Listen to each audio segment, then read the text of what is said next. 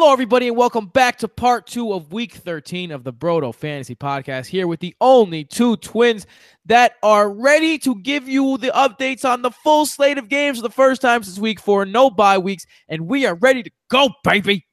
No bye weeks. Bye, bye, bye. We are ready to give you eight more games coming up, and the Brodo Fantasy Podcast begins now.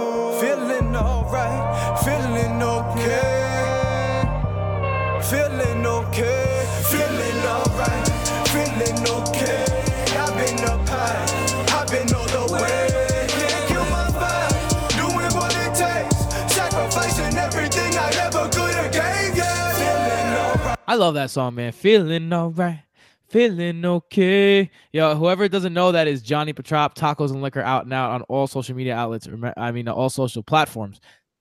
Tacos Including and Spotify. Liquor by Johnny Petrop. Bang, Spotify, SoundCloud, Apple Music, all the good stuff. You know what I'm saying? You can even buy it as a digital copy. You can't buy a CD or a tape recorder because it's not 2004.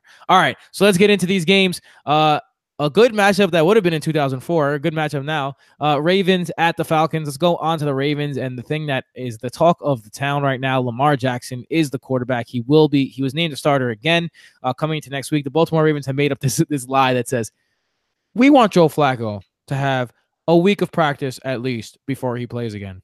Uh, at, like well, that came like two weeks after they were like, yeah, we're gonna play him no matter what. So it gives you a sense of Lamar Jackson is here to stay. Uh, last week, uh, 178 yards and one touchdown in the air, two picks that were tipped as well. But the more important part, 11 carries for 71 yards and a touchdown. After it looked like he couldn't run at all in the first uh, half, he really turned on the Jets in the second half. So Lamar Jackson against one of the worst defenses in the NFL, you got to be licking your chops if you have Lamar Jackson, right? I am all about LJ this week. Uh, last week he put up 20 points. That was without rushing the ball basically in the first half. And that was with Baltimore scoring two defensive touchdowns. So that's two less possessions that he could have had. Uh, you would think the Baltimore staff is smart enough to realize that their offenses look way better for the uh, game and a half that they let Lamar Jackson run than the half that they didn't. If you give him those two extra possessions, if you give him an extra half of running, who knows how many points he'd have that we'd be talking about right now.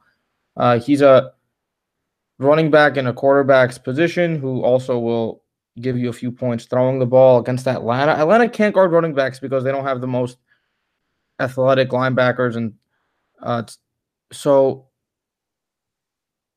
the same applies to the running quarterbacks. He's those are the same guys that he's gonna have to run past to get rushing yards. That's someone I want. I'm starting Lamar Jackson. Michael doesn't agree with me, but I'm starting him. I mean, don't say that. But not for nothing.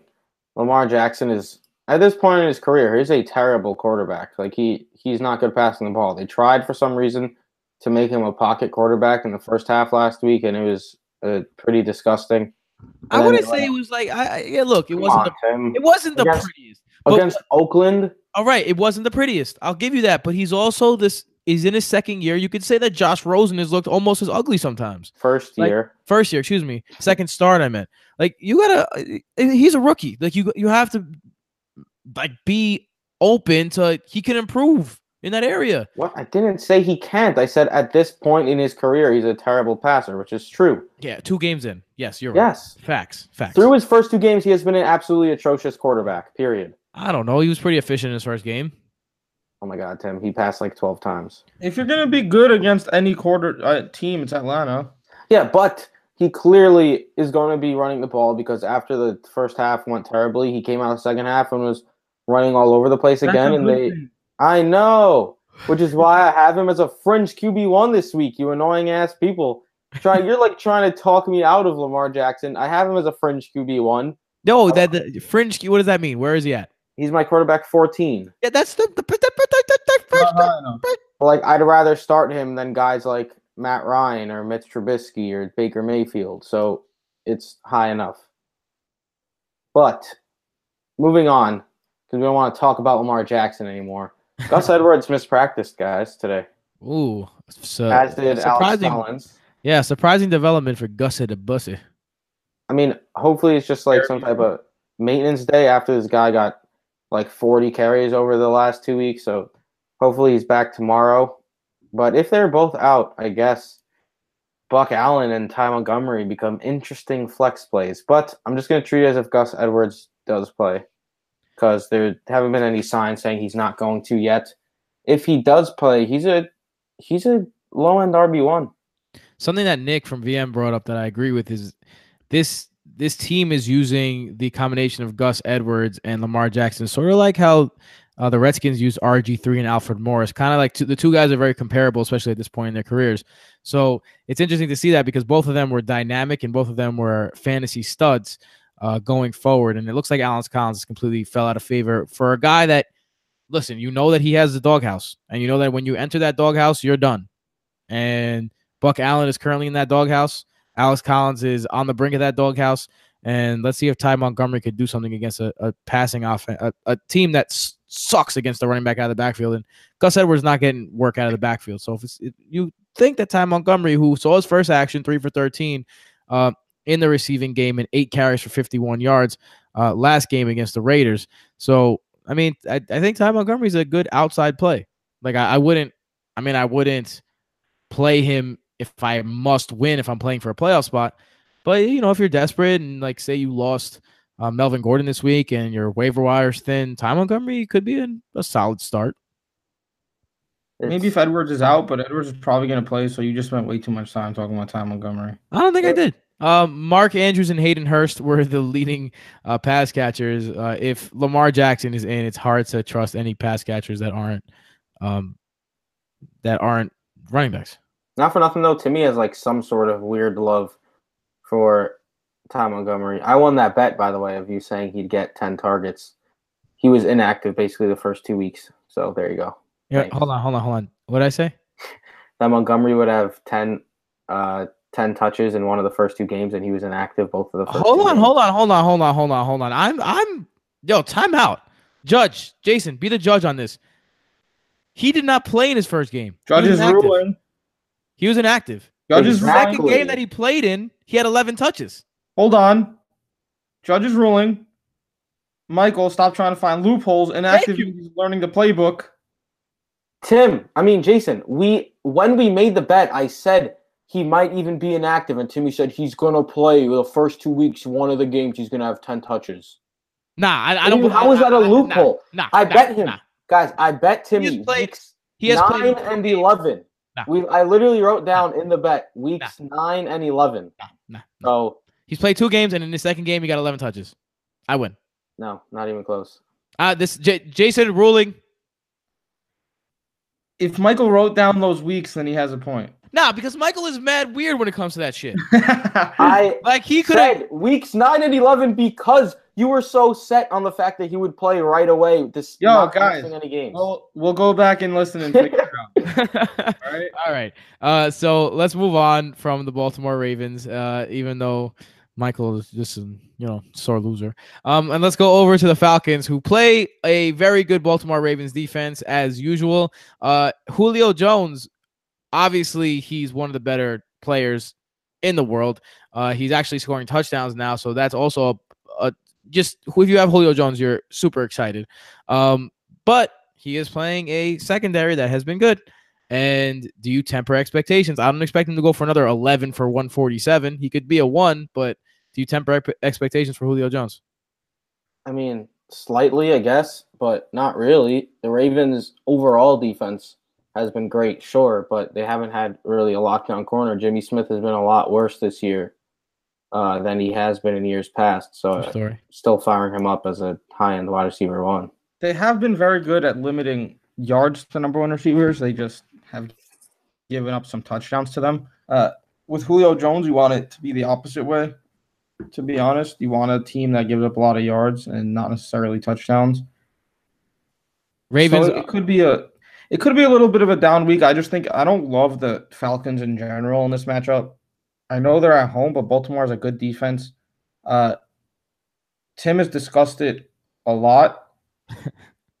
Matt Ryan, um, his most recent good games, a lot of his production production came from YAC and stuff that he wasn't even doing himself. Uh, he bailed himself out in on Thanksgiving with a few garbage time points. it's not a game that I love Matt Ryan, even though he's home. It's not a game that I love uh, Julio Jones too much. I don't want to start Ridley or Sanu if I don't have to. Tevin Coleman has 11 touches in his last two games. Baltimore is second in the league in scrimmage yards allowed to running backs. 11 rushes. Uh, what's his face? He, he got bailed out with a garbage time touchdown last week. Crabtree? Not Crabtree. I'm bugging. Uh, So you can't expect that to be happening every week. I I really am disgusted by Tevin Coleman and don't want to start him. I mean, basically, yeah. 11 touches against Baltimore is not something I want for a running back. Also, also the Baltimore Ravens giving the third least points per game in half point PPR to the wide receiver. So um, even if you are starting Julio Jones, I think temper expectations. And when you're talking about a guy like Calvin Ridley and Mohamed Sanu and Austin Hooper, probably gotta stay away from these guys. Yeah. Yeah, I'm not playing Austin Hooper this week. I, as I've pointed out, he is basically only good when he plays against top 10 uh, opportunity fantasy teams against the tight ends, and that's not Baltimore. So, I mean, also Matt Ryan. As much as I think he's overrated, if he's going to throw the ball 47 times a game, you gotta you gotta consider starting him. yeah, I don't love him this week, though, like Jason said, going against Baltimore. All right, But- so let's move on to the next game. Unless there's someone else you guys want to talk about in this game. Uh, well, Calvin Ridley had a big game last week, but he's been he continues to be pretty inconsistent. Uh, he was he did not have a good game at all the first two and a half quarters. He was not involved, and then the Falcons had to throw a bunch, and Calvin Ridley got a bunch of work and ended up having a very nice 95 yard day with a touchdown. Don't know if that's going to be the case against Baltimore, but I still have him as a wide receiver three because of how high his ceiling has been in games so far this year. He has three games where he's been an absolute beast. guys if you I, I remember when we talked about snacks harrison him getting traded and us mentioning well me mentioning now I'm, I'm a low-key flex like jason did last episode. Me mentioning to you guys that his addition changes them tremendously. You said they're not going to go to being the number one running defense all of a sudden because they got snacks harrison. Well over the past three weeks the lions have the nfl's best run defense and that's because they have snacks harrison. He's that much of a difference maker. And Our new best friend. And this is Todd Gurley's game where he the first game where he's coming off a game where that was a dud. Definitely a dud. Now that game was play. firework central, but he dud, he was a dud. So are you nervous about the god that is Todd? Come on, Tim. Come on. You're better than this. He, he they were being cautious. He tweaked his ankle a little bit. So he was they were being cautious with him. They said he's fine. He's gonna get his full workload. Even if they help stop the run a bit, he's still gonna get his pass game work.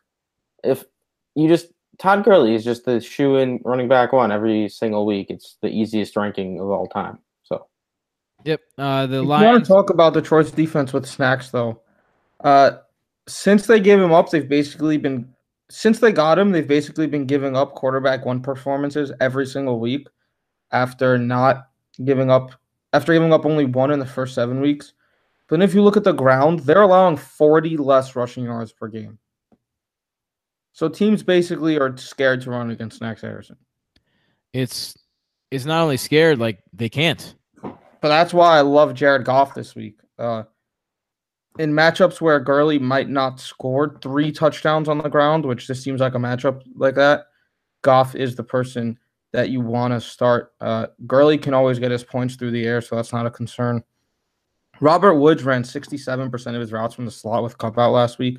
So if he's seeing Cooper Kupp's work while running, while seeing the amount of targets that he sees, that's like the perfect duo because Kupp uh, always had the uh, his targets. I felt like came uh, provided more points, whereas Woods was more of a safer option. He's not really a wide receiver one every week, but more of wide receiver two. So I think that that's good for Woods. Uh, Josh Reynolds is seeing around 15% of Goff's targets. If if Goff throws 35 times, which is his average, that's five targets for Josh Reynolds. Uh, five targets against Detroit isn't too bad. That's wide receiver three flex range. Yeah, startable. And then Brandin Cooks is throwing up 100 yards games every day. So uh, I'm I'm loving this offense as a whole. Nothing not to love about this offense. Um, Michael, I mean, do you have anything to add? I, I think we're all in agreement that all the players in this offense are available to start and play, Yeah. Uh, especially off a bye week against one of the worst in DVOA. The the Lions are ranked as the second worst team overall, and they are in the bottom three teams uh, against every single position. Yeah, I mean, I'm not. I don't love Gerald Everett this week, but you might need to start him depending on your tight end situation. I have we have him as our tight end 17, so got to talk about him as well. In two tight end leagues, he's a pretty super solid tight end too. All right, let's go over to the Chiefs at the Raiders. Um, start your Chiefs. Pretty simple, especially against the Raiders. Start We them. got to talk about the Lions. You're forgetting about Oh, I'd almost ah. Why every episode I do this one time? Why? But not the, the first one. You were good. I know. Damn it. All right. I'm gonna just run through them real quick. Yeah. Kenny Golladay, 35 targets over the last three weeks. Uh, league leading. He's also second in the league in air yards in the entire NFL since then. So Golladay is a wide receiver one with Marvin Jones out the year, just based off of pure volume and the fact that he can make something happen out of nothing. Uh, Bruce Ellington, also a name to watch as a PPR flex play. 12 catches the last two weeks. You expect that to go up even higher, uh, chasing points against the Rams.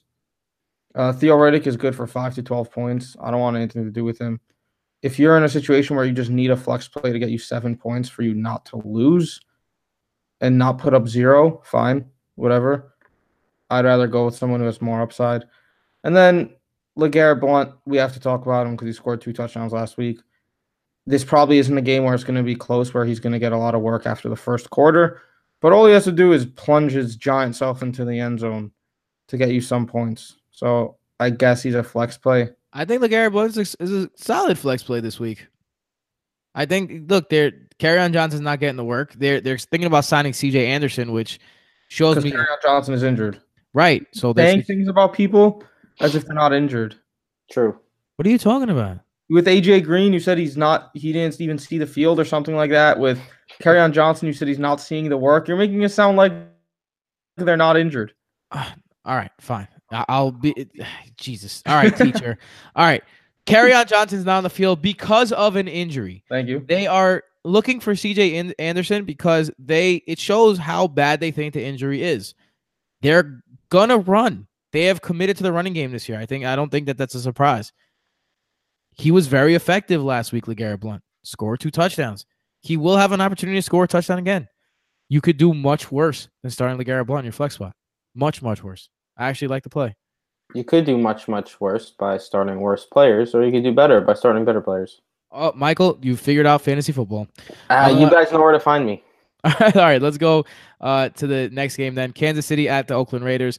Uh, like I said, Sammy Watkins did not did not practice. So with that being said, you're obviously starting Tyreek Hill, expecting big things. You're obviously starting Patrick Mahomes, starting big, expecting big things. Uh, you're starting Kareem Hunt, expecting big things. You're starting Travis Kelce, expecting big things.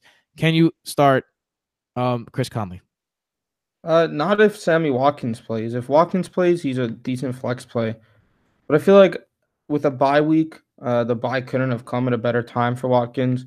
He's been a wide, three, wide receiver three or better in six of the eight games that he's been healthy in this year. So Watkins is a strong wide receiver three if he plays. Uh, Conley, I would drop down to flex territory just because he probably won't see the same amount of volume, and Watkins doesn't see much volume to begin with. Well, Chris Conley, it, albeit it wasn't a 54 to 51 final game, he went seven for 74 with two touchdowns and played an every down role. With They're not going to Watkins play the. Rams every week. but he did play nearly every down. So I mean, they're he, playing a worse defense this week. he stepped into the role. Yeah, it's a worse defense, but it's not. They're Yeah. Well, not they're they were playing the Rams offense. They weren't playing the Rams defense. Yeah. Um. All right. So let's. let's Honestly, though, Spencer Ware may even have flex potential because if they go up by 30 points, Gross, man. You're going to be one of these people. It's interesting though. At, at least in a DFS play, I would consider starting Spencer Ware. You're going to start a handcuff. Yeah. Best case scenario it gives you eight points. Jay, he's not in my top 40 running backs. Stop taking everything No, so damn literally. I just We're said talking about him. it's interesting to think about. Watch. Well, you know what? When Spencer Ware puts up double digit Oh, points this week, if he puts up double digit points, you have to What's interesting to think about is the fact that you think this is okay to say on air. You have know to take next episode off. guys, guys, I just want you to know, like, this isn't even a, a joke. They talked like this to each other all the time. Imagine, like, and you guys looked so alike when you were younger. Imagine, like, just watching two people look exactly like just go at it. That's exactly Michael and Jason. All right, let's move on. it's it's great. Um, let's go to the Raiders. Um, ah, the Raiders. The Raiders. Raiders. Probably uglier than the Bills at this point. I'm gonna start this one because Jalen Richard, folks. He goes against Kansas City this week. Jason does not have him ranked in the top 40. I have him as my 31st running back. I don't know how you can rank him outside the top 40. The Chiefs have allowed the most receiving yards to running backs out of the backfield. They over they allow over 70 yards receiving to running backs out of the backfield. In a game where the Raiders are probably gonna be down by two or more touchdowns basically the whole game. Captain check down. Yeah. They give up yards to running backs because they're always winning. Yeah, and Jalen Richard is going to have that role this week. Yeah, I disagree. There's been games this year where you think he's going to have a big role because the Raiders are getting blown out, but he just doesn't. He has four targets in three of his last four games. And the Raiders basically get blown out every game.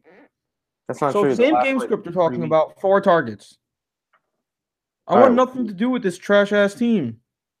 I mean, yeah, I don't really want anything to do with them either. I have Jalen Richard as my 31st. I just think he's at least a decent flex option. And Jared Cook is a solid option as well. The Chiefs are third worst against the tight ends. They they're uh, in the bottom of the pack against QBs, but they're solid against wide receivers, which must mean the tight end beats them, and that is the truth. And Jared Cook has been has had some very solid weeks this year, so I think he's a solid tight end one this week, right behind the the bunch of guys like Greg Olsen and Cameron Brate and the top heavy guys. I'm afraid to say this because Jason might bite my head off. Marcell Ateman, seventh round rookie, 10, Fuck tar- out of here, man. 10 targets. No. Just putting that out there. 10, 10 targets. targets from Derek Carr is the equivalent to bird shitting on your car. Wow, that's harsh. Yeah, I mean, if you're in a 14 or 16 man league, but he turned 10 targets into three receptions for 16 yards. Baller. Hey guys, the uh the Philadelphia soul of the I don't even know what league. They're a football team. They're having open tryouts January 19th. We in there? Wow. I Well, guess yeah, an arena football team. Oh. Yo, All we, right, let's go. we get washed on arena football, honestly, though. we get washed. It's all giant humans who don't even need to be good at football to play. Let's talk about another team that's not good at football. The New York Jets taking on the uh, Tennessee Titans. They are at the Titans. Uh, let's start with the Jets, the road team that probably is not going to do anything. Sam Darnold says that he is optimistic that he is going to play. Um, he was returning. He's done some drills. Um, but, you know, look, Tennessee has been one of the better defenses in the league this season, top five consistently throughout the year. Um, and the Jets have been one of the worst offenses. Um, is there anyone on this Jets team that you're interested in starting at all? no. The Jets have become the Bills, folks, and at least the Bills have LeSean McCoy. The Jets are just the worst version of the Bills. It's it's very sad to say, but it's James. Carpenter just went on IR. Uh, one of the better offensive linemen. That's not saying much, but one of the better offensive linemen for the New York Jets. The only person you can really consider is Chris Herndon. And Tennessee hasn't even given up any touchdowns to tight ends. So are we really gonna trust Herndon? Um, I, I know I'm not. yeah, I'm not trusting Herndon. Herndon either. I have him outside my top 15 tight ends this week. I'd much rather have a few guys over Herndon, that's for sure. Um, all right, so let's go over to the Tennessee Titans then. Uh, the Titans, after looking like they were ready to take over the division and yeah, we're good, and Marcus Mariota could feel his hand again, uh, they get handed a terrible loss by the Colts, and then the Texans manhandle them uh, in a division game. Two big division losses uh, for the Titans. Marcus Mariota set the record for most straight completions uh, to start. I'm sorry, second place, broken by Philip Rivers that same day. Um, Marcus Mariota, 22 for 23, 303 yards and two touchdowns. Um, is he someone you're considering flexing in this matchup? I'm sorry, streaming, What? streaming, streaming. I, wa- I just got mad confused. I was like, listen, I stopped paying attention for like half a second. I'm pretty sure Tim was talking about Marcus Mariota, and now he said flexing. Well, Like, stop not paying attention. All right, I'm trying to catch you off guard. That's how it is. I mean, obviously I was right because I I would have just said some bullshit. But Marcus Mariota, Marcus Mariota, no, no, Winona Ryder. no, I'm not grabbing Marcus Mariota. Uh, simple as that. He has not been a QB one this year. Um, I don't think that changes this week. It's not like he's in a tremendous matchup against the Jets. The Jets aren't great, but they haven't been absolutely atrocious. So They've been no. atrocious the last few weeks. I mean, they've also been better on the road though. They uh, lead the league with the lowest percentage of touchdowns allowed per possession on the road. Interesting. Uh, Tennessee is not an offense that. Sure, they've been playing better lately, but you don't think of Tennessee and think if this team doesn't give up a lot of touchdowns, Tennessee will still be off pretty well. No, it's not how it works. They're not very good. So I'm not trusting Mariota, especially with. There's no bye weeks. So all the marbles are on the table, and Mariota is a marble that's floating away. Floating, doesn't make sense. Rolling away. uh, Corey Davis and Jonnu Smith is probably the pass catches you'd want to start. Um, Corey Davis now two of the last three games, good games. Not a coincidence that it's the games that Marcus Mariota it could actually throw. He's gonna get the targets. The question is, is he gonna catch them? Uh, what do you think? Is he gonna catch him this game? honestly, anyone who says anything based on Corey Davis, like coming into this week, any fancy analyst who tries to predict Corey Davis is lying to themselves because we've seen this act 40 times already. He's either going to score a touchdown or he's going to have 100 yards or he's just going to go catchless or two catches. He's the most volatile wide receiver there is in the NFL this year, basically has been the last two years. So do I know what's going to happen with Corey Davis? No, I don't. But based on the upside of uh, going against the Jets and the targets he's seeing, I like him as a high end wide receiver three, low end wide receiver two. But no, I will not be surprised if Corey Davis uh, lets down his owners once again. But also, like you said, Jonnu Smith. I'm not sorry, Jonnu Smith. The Jets are the number one ranked defense against tight ends. So I'm not That's- starting Jonnu Smith. After years of being horrible against tight end, Jason Jonnu Smith is he more of a one-hit wonder, flash in the pan, or is these two weeks? Look, he's a great spark athlete. He's one of the better athletes coming out of the draft at the tight end position. Is is this more of a progression of a rookie who's a good athlete, or is this just a spark in the plan? He got in the pan. He got lucky and caught a couple touchdowns. I mean, the answer to the question is sure. Uh, yeah, he's a good athlete. Yeah, he got lucky. Uh, the fact is though that he has one game this season with more than three targets. That's not someone I'm betting on, especially when Mariota's throwing those targets. I mean, it was it was two games ago, and this last game he got a giant long touchdown reception. So it it it does beg the question, like, is he on the ascension? Uh, for Dion Lewis and Derrick Henry, oh man, what an ugly duo! Like we, this is disgusting. Like who could who could you even start to start? Derrick Henry eight for thirty last game. Dion Lewis seven for eight in the backfield, caught seven passes for thirty three yards. Um, I, I don't I don't want to touch either of these guys in a in a playing week. I don't. Actually, I don't hate Dion Lewis this week. I have him as my running back. Uh, where is this guy? As my running back 21, actually. Going against the Jets in a game where the Titans are going to be favored. The Jets cannot block cannot block backfields. Uh, running backs coming out of the backfield. And uh, I think Dion Lewis has a pretty solid game and, and a pretty high volume game. All right, let's move on to the next game. Unless there's another guy you guys want to talk about. uh, think Derrick Henry could even find the end zone in this one, but he's he's a touchdown dependent flex. That's about it. Let's go to the Minnesota Vikings at the New England Patriots. The Vikings look like they came alive uh, against the Packers, but their offense has been stagnant. They have not scored over 30 points in a game since they scored 37 against the Jets over a month ago. And now they're playing a, playing a Patriots team that has been playing better as of late. For the Vikings, um,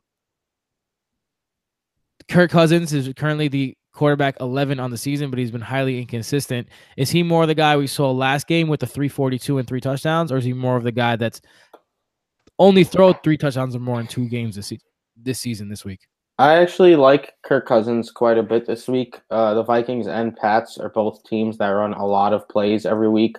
So they should be running quite a few plays in what I expect to be a pretty high scoring game. And uh, the Patriots are not good against wide receivers or quarterbacks. They're in the bottom third in the league in fancy points allowed to quarterbacks on the year. So I think Kirk Cousins is in line for a pretty solid game this week as a QB1. Adam Thielen, Stefon Diggs, you're comfortable starting them both. What are your expectations? Uh, Uh, I'm loving Adam Thielen this week. If you look at what the Patriots have done against slot wide receivers, has not been good. I mean, Jermaine Kearse just lit them up. Jermaine Kearse isn't good. The Pats are 30th in the league against slot wide receivers. Adam Thielen is going to go nuts. And then Stefon Diggs as well has at least eight catches in seven of his last nine games. So I expect them both to eat. I have them both as wide receiver ones. If you look at the last seven quarterbacks New England has faced, it's Andrew Luck, Patrick Mahomes, Trubisky, Derek Anderson, Aaron Rodgers, Marcus Mariota, Josh McCown. The only two that weren't quarterback ones were McCown and Anderson. So all you have to be is not a washed up old man quarterback, and you're going to put up quarterback one numbers against them. So that means That's good just- things for Cousins and his weapons. That's disrespectful to our future head coach, Josh McCown, Jay. Right Um, now, he's a washed up old man quarterback. How about Dalvin Cook? Showed signs of life. Wasn't very efficient on the ground, only 10 for 20, but showed signs of life in the air, three for 47 and a touchdown. Uh, it, Dalvin Cook owners at this point, honestly, if you are a Dalvin Cook owner and you weren't great on the waiver wire, you're probably not in playoff contention. But if he, you had Dalvin Cook and you've been waiting on him and now is your opportunity to play him, are you comfortable playing him in this game? I think he's a low end RB2 option this week. Um, the Patriots, they're pretty solid against running backs, but Dalvin Cook should be able to get some a decent amount of reps and work in the passing game in a game that I expect them to be chasing the points against the Patriots. But what I don't love about, about Dalvin Cook is that he basically split reps with Latavius Murray, and that is not something you want to hear if you're a Dalvin Cook owner. So I see Dalvin Cook ranked like top 15 in a lot of places right now, and it's just mind boggling to me. Listen, Dalvin Cook has a 70 yard rush. If you take that out of the equation, he has 158 yards on the season rushing. He has a 2.46 yards per carry. He literally needs to be involved in the passing game. He has no rushing touchdowns. The Patriots have only allowed four rushing touchdowns all season. I don't love him. I don't know why people do. Kyle Rudolph uh, came alive a little bit, seven for thirty for sixty-three, um, and Latavius Murray still got the lion's share of the work. I think this is the the week Murray probably fades into the distance. Uh, how do you feel about Kyle Rudolph and Latavius Murray? Patriots are he's a boring tight end one, I guess. I'd rather take a shot somewhere else. We've seen uh, enough of the Vikings this year where Rudolph hasn't really been involved. If he doesn't score a touchdown, he's not doing much for you. I'd rather take a shot on someone else. All right, sounds good. Um, let's move on to what do we have here? The Patriots. The Patriots. Uh, let's see what we got. So Tom Brady, he's been terrible, but had a good game last week. I want to say terrible, Te- terrible in Tom Brady terms, above average in other regular people terms. Um, but in fantasy, he's been below average. He hasn't um, been consistent at all. Um, but what do you think? I am not trusting Tom Brady this week with all the options out there. Even Kirk Cousins is a much better play, in my opinion.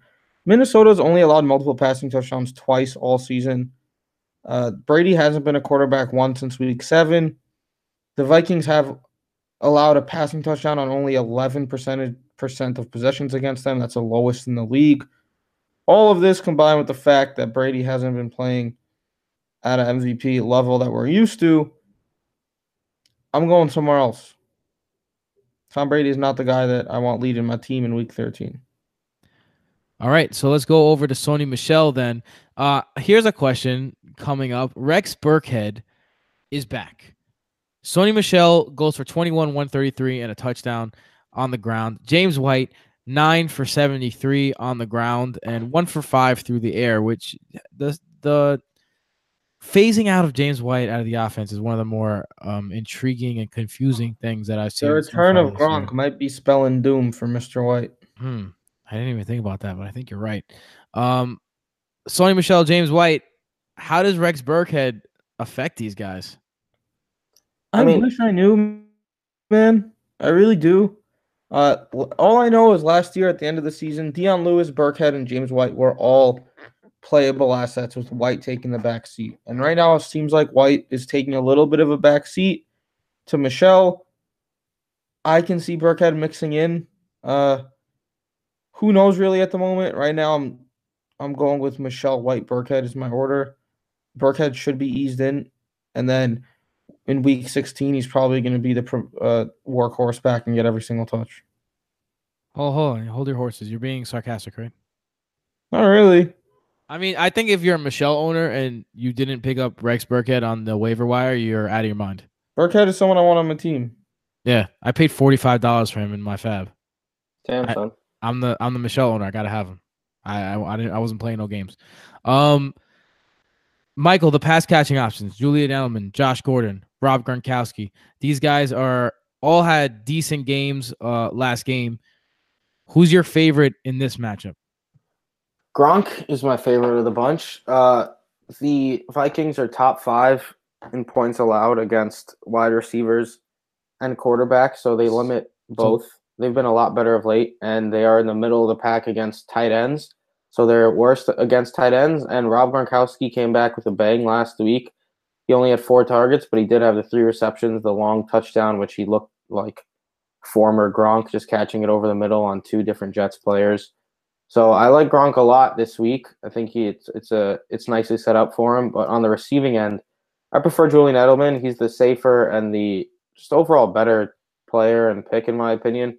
Josh Gordon continues to get the massive volume, but the the amount of volume that Josh Gordon gets in an offense led by Tom Brady, you'd expect a lot more production.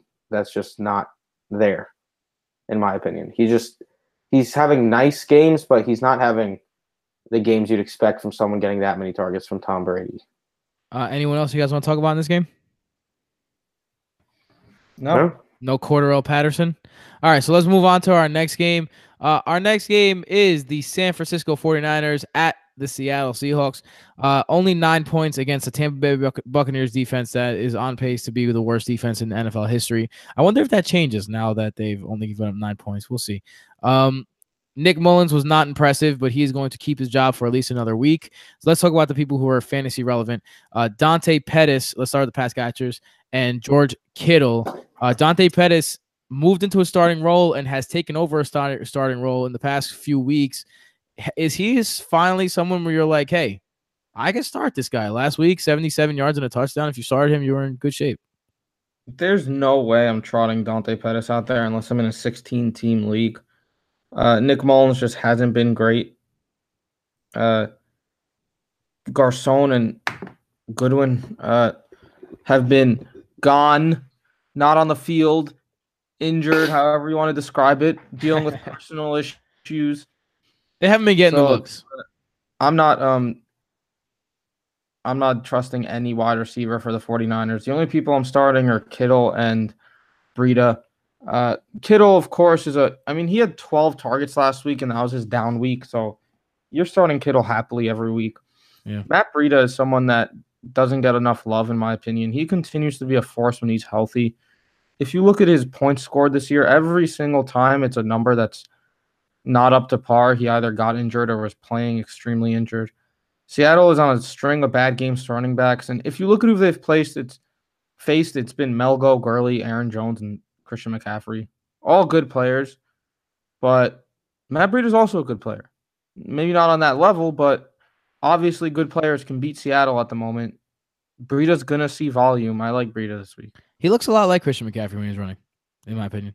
Uh, Michael, what about the what about Breida for you? Uh, personally, I like Breida. Um, how do you feel about him? I like Breida just that it sucks that the 49ers aren't a better team Yeah, because he doesn't get as many opportunities that I'd like from someone who's as dynamic as he is. I have him as my running back 13 though, just because when he does get the carries, he's an absolute beast. He's over 100 yards the last two weeks, and it's finally the first two weeks where he's actually looked healthy. So, and he got a touchdown taken away from him from a false start last week, so we could have had another 20 point game. We don't if usually I have Breida, I'm, I'm playing him. we don't usually talk about dynasty. We're a redraft type of show. Uh, maybe you know keeper as well. But Matt Breida is going to be the starting running back for the 49ers next year. Jerick is going to get cut. Trade Jerick McKinnon if you have the chance.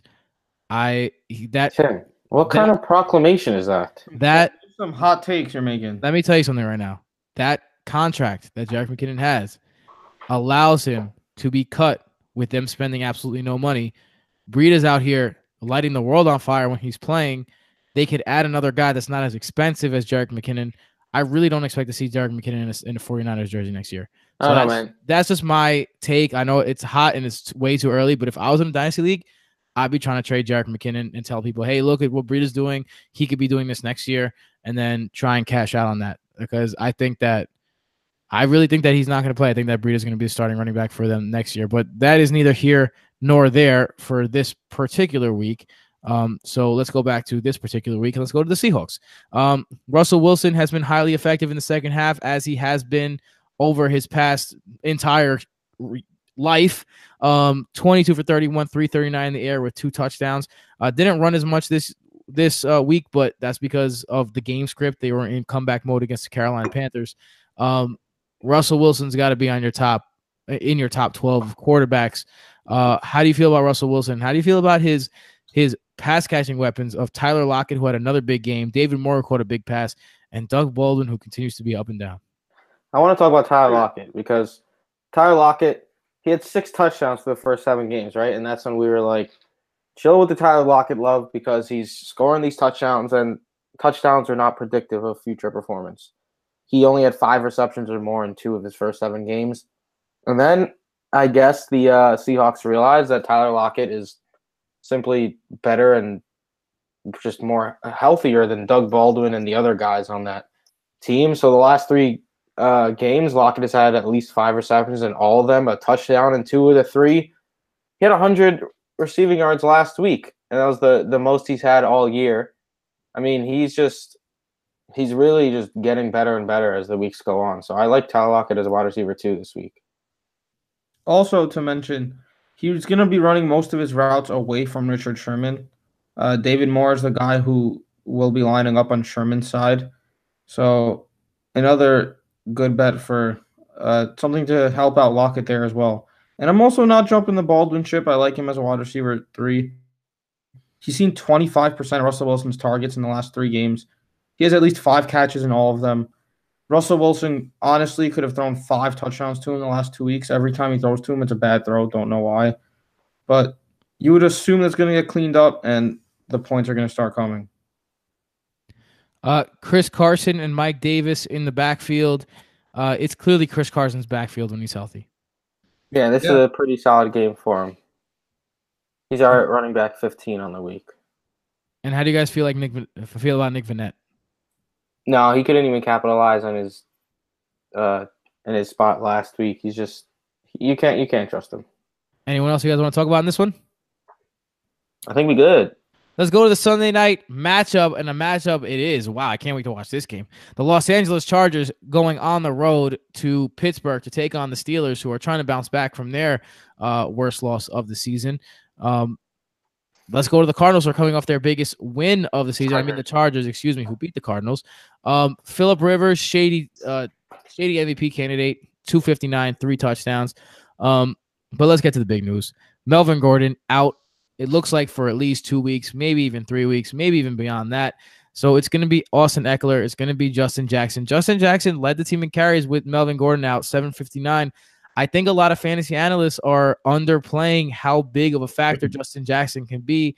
I think that Austin Ekeler has a role carved out already, but I could see Justin Jackson getting 10 to 15 carries a game. And if you're getting 10 to 15 carries for the Chargers offense, I want you on my team. You know, this is where we differ, Tim, because you think everyone's down playing Justin Jackson. I don't think so at all. He had seven rushes for 57 yards last week. Yeah, that's great. But it was also when they were beating the Cardinals by like three touchdowns, and Melgo was already out. So why would he risk Ekeler getting hurt as well? And it was against Arizona, the worst rush defense in the league. So I'm gladly firing up Austin Ekeler this week. it's a high end running back too, and I just I'm probably not playing Justin Jackson. Jason? So my thought is Justin Jackson is more of a wait and see guy, where Ekeler is the guy that you want right now, especially in this matchup. Uh, last time Melgo was out, Ekeler saw 17 touches. You may not say that that's that much, but overall the team ran 44 plays on that day. So Ekeler almost saw a touch every other play. Uh, a reason why Jackson was used as the main rusher, you could say, is that the game was out of. It was 45 to 10. So why waste Ekeler when you don't need to, when you know he's going to have a bigger role going forward? Either way, against Pittsburgh, their run defense is stout, so you want the guy who's going to catch passes. That's what's made uh, Melgo a first round pick. That's what made Ekeler a flex player earlier in the year. The uh, Philip Rivers' usage of the running back. So Ekeler is definitely the guy I want there as a strong RB two. Uh, I also like Philip Rivers this week. The Steelers' pass defense has been better, but the Steelers are at home, so it should be a high scoring game. Mel goes out; they're probably going to pass more. Philip Rivers has been one of the most efficient quarterbacks in the league, so more passing means more points. And he's thrown multiple touchdowns in every game this season. And Keenan Allen is my number two wide receiver on the week. And then Michael called me crazy. I don't know why this is a hot take because he's ranked like 15th consensus right now in Fantasy Pros, I think. Michael called me crazy for ranking him number two. It's the second half. Keenan Allen is the wide receiver five over the last four weeks. Second half, Keenan is back. The Steelers have struggled in the slot this season. It should be a high scoring game. Philip Rivers hasn't had a lot of opportunities to be in a high scoring shootout this year. I'm loving Keenan Allen this week, along with Philip Rivers. Jason, Jason, Jason. Jason, Jason, Jason. I'm going to tell you why Keenan Allen as a number two receiver is crazy with all the other options that are out there without any single bye weeks this week. The Steelers' pass defense. The beginning of the year, they were trash. The first six games, they allowed two opposing receivers 1,236 yards and 10 touchdowns. That's despicably bad. Over the last five games total, five games, they've allowed two opposing receivers 481 yards and two touchdowns. Two total wide receiver touchdowns and less than 100 yards per game to all opposing wide receivers. So, yes, Keenan Allen is not the number two overall receiver going into this week. He's a wide receiver too, High end, albeit, but he's a wide receiver too. Wide receiver too. He's been the wide receiver five over the last four weeks. I don't give a shit about the numbers you're saying I'll right bet now. you he's not a top seven wide receiver. I mean, the odds are obviously in your favor. All that has to happen is like Tyrell Williams catches one long touchdown, he can end as a top seven receiver. make the bet. That's not a fair bet. I'll take it, fine, but that's such a lopsided bet. It's ridiculous. Okay. Okay. Okay. I Uh, don't like so, the logistics of Michael's bet making. so here's here's something that I think that people aren't really thinking about with Melvin Gordon. Melvin Gordon was such a big part of their red zone plan, right? And Austin Ekeler is not a red zone type runner. So what's going to happen? They're going to have to find different ways to score in the red zone. And Mike Williams is their biggest red zone target. He scored two touchdowns last game. I think that this injury to Melvin Gordon, shady as the dominoes fall, can have an effect and make Mike Williams a solid wide receiver three play while he's out. Uh, I actually That's don't. not the craziest take you've ever had. We have Mike Williams and Tyrell Williams as uh, mid to back range flex plays. I wouldn't trust either as a wide receiver three. Uh, but I don't hate that idea. I uh, prefer Mike Williams to Tyrell Williams this week just because of the touchdown potential. All right, so let's move on now to the second uh, player in this big time Sunday night matchup, and that is the Pittsburgh Steelers. Uh, the Pittsburgh Steelers kind of shit the bed last week, although Big Ben uh, racked up the points. Uh, there is a trend with the Steelers. If James Conner has a good game, they have a good game. Now, James Conner has had two bad games in a row. If you're a James Conner owner, and now that he has that job cemented and maybe doesn't have that same fire under his ass, um, are you concerned about James Conner's production the last few weeks? Uh, not super concerned. It was two tough matchups, and it's not like he's playing less or getting less work. Well, he is actually getting less work, which is a reason why I think the Steelers will get him more involved again this week. I like. I'll, I'll take a shot on James Conner, and throughout the rest of the season, I like him as to continue being a high end running back one. Uh, let's talk about the pass catching options. Juju Smith Schuster Johnny put it perfectly. Uh, our brother Johnny, he's an Antonio Brown owner, and he says, you know, the big plays that Antonio Brown used to get and be the, like, the sole owner of is no longer the case. Juju Smith Schuster is now holding that down. Um, 189 yards and a touchdown. He continues to be fantastic. You're obviously feeling good about both these guys in this matchup. Um, you're really feeling good about both these guys in any matchup. But if you had to take a chance, if you had to take a shot right now and say, for the rest of the season, I'm getting, I have Juju on my team or I have Antonio Brown on my team. Who you taking? Because I think that it's a lot closer than it was earlier in the year. It's Antonio Brown. Yeah. Yeah. Especially quick, though. I don't know if this is just a uh, a blip or something new, but Juju's slowly been moving away from the slot. Ryan Switzer got six targets out of the slot last week. Juju's percentage in the slot the last two weeks is 53 and 24 percent. Uh, so I want to see how that is this week because if we're talking about two boundary receivers, you're taking Antonio Brown. Uh, moving out of the slot may not be helping Juju. It's more of a. He, I mean, he's been effective out of the slot his entire career. So I don't know why they'd want to move him right now, heading into the end of the season, to playoffs where they're probably going to be.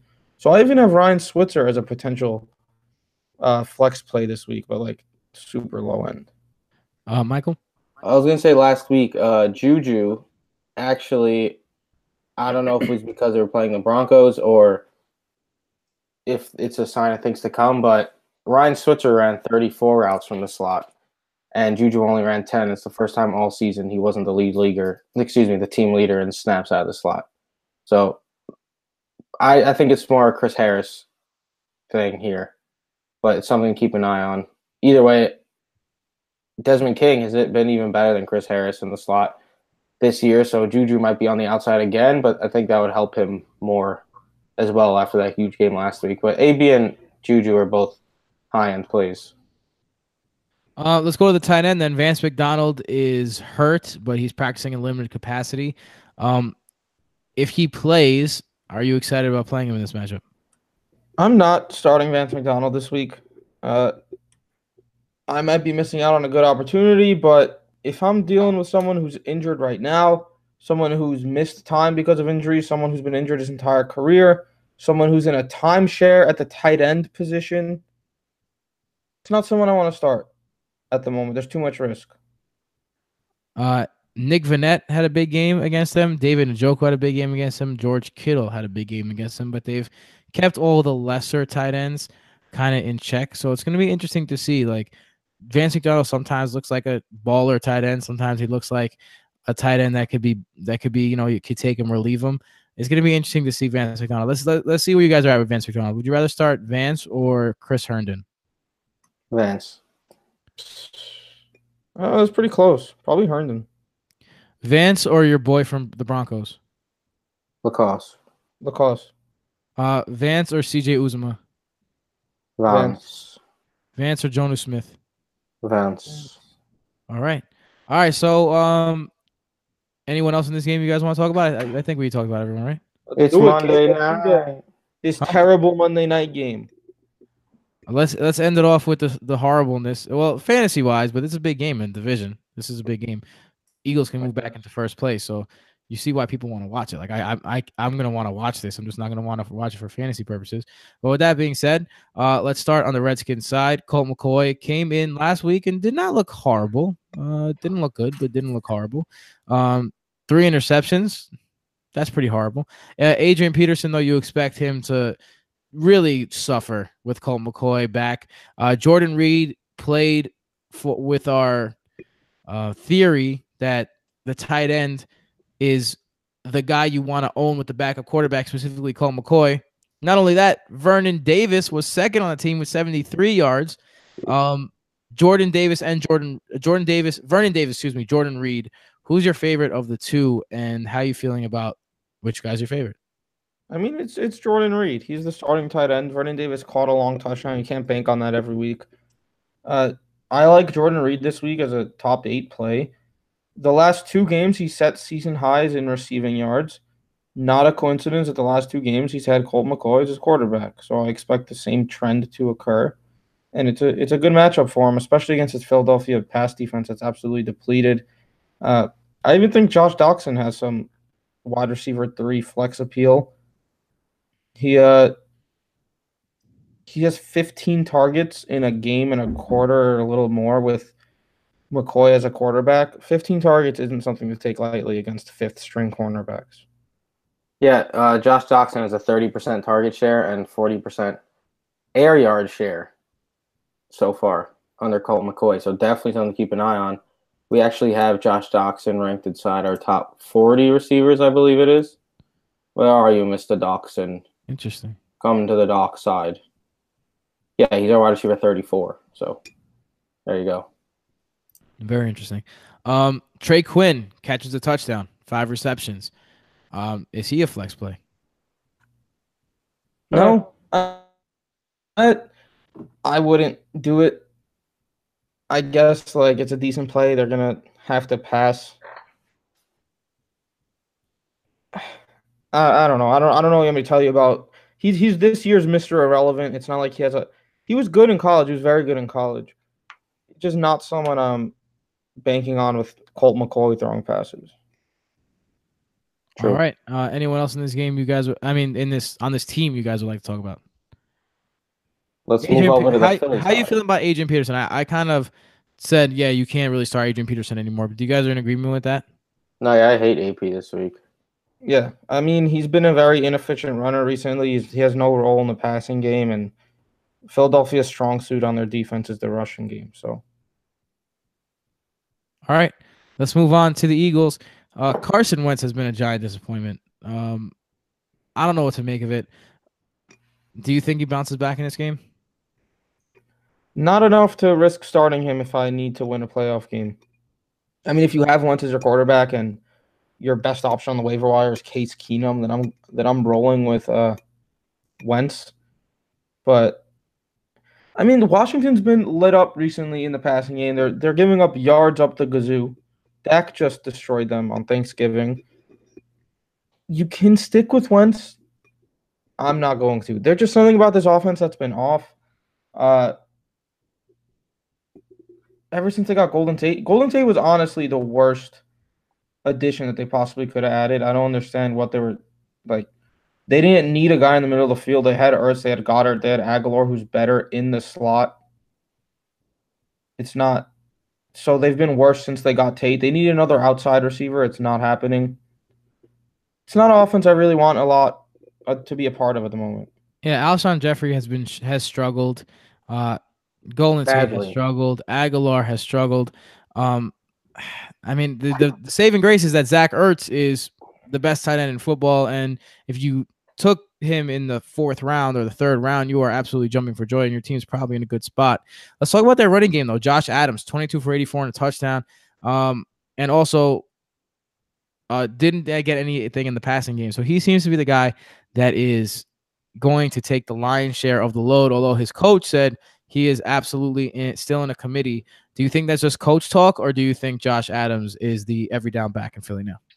I mean, he wasn't even every down back last week, uh, pass catching wise. So something to keep an eye on there. But he is going to get the early down work. So he's gonna. I think he's gonna be more of a touchdown dependent RB two. I think people are getting a little too overexcited about Josh Adams. But I mean, if you picked him up basically for free earlier in the year, then you can't really argue with an RB two. Anyone else you guys want to talk about in this game? I know we talk about Alshon Jeffery, but he does get a pretty favorable matchup against Danny Johnson. So if he were to finally break out again, I could see it being this week, especially when their offense has looked terrible the last two weeks with Golden Tate. So being like hugely involved. Jason? Do you want me to mention talk about Alshon Jeffery? You asked if we wanted any closing statements. I don't really have any closing statements. He has the same amount of catches as Golden Tate since Golden Tate came around. So uh, I prefer Jeffery. Tate's more of a uneventful wide receiver three flex play, whereas Jeffery has a little bit more touchdown upside. But he's becoming very touchdown dependent. And with that, we bid you adieu and good luck. We hope you make the playoffs. Uh, text us with your, I mean, at sc- screenshot, screenshot us and mention us on Twitter with your uh, playoff teams. Uh, hashtag and Broto We Trust if we helped you out. Uh, that's our favorite thing to do. We love we love at the end of the year when people hashtag and Broto We Trust and then give us their uh, champions and their playoff teams and like, hey, you guys helped us out. That's why we do this. Um, that's why we take our time out to do this. Uh, Jason, where can they find you? At Jason Petrop. Michael, where can they find you? At Mike underscore Petrop. And you can find all of us at Broto Fantasy. Don't forget, we answer every single question that comes with us on Twitter.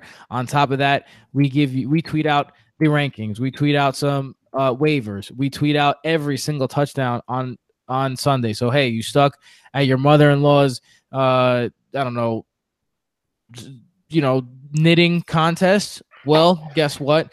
Brodo got your back. Set up those um at mentions and you can get all the touchdown information coming right to your phone. So you can just look down and be like, ah, Saquon Barkley scored two touchdowns and I am chilling. Um, what you guys didn't know is Michael just put his mic on mute and is currently having a sneezing attack. Look at him over there. Two sneezes. Fuck off. all right. So with that being said, um, that is us for the weekend.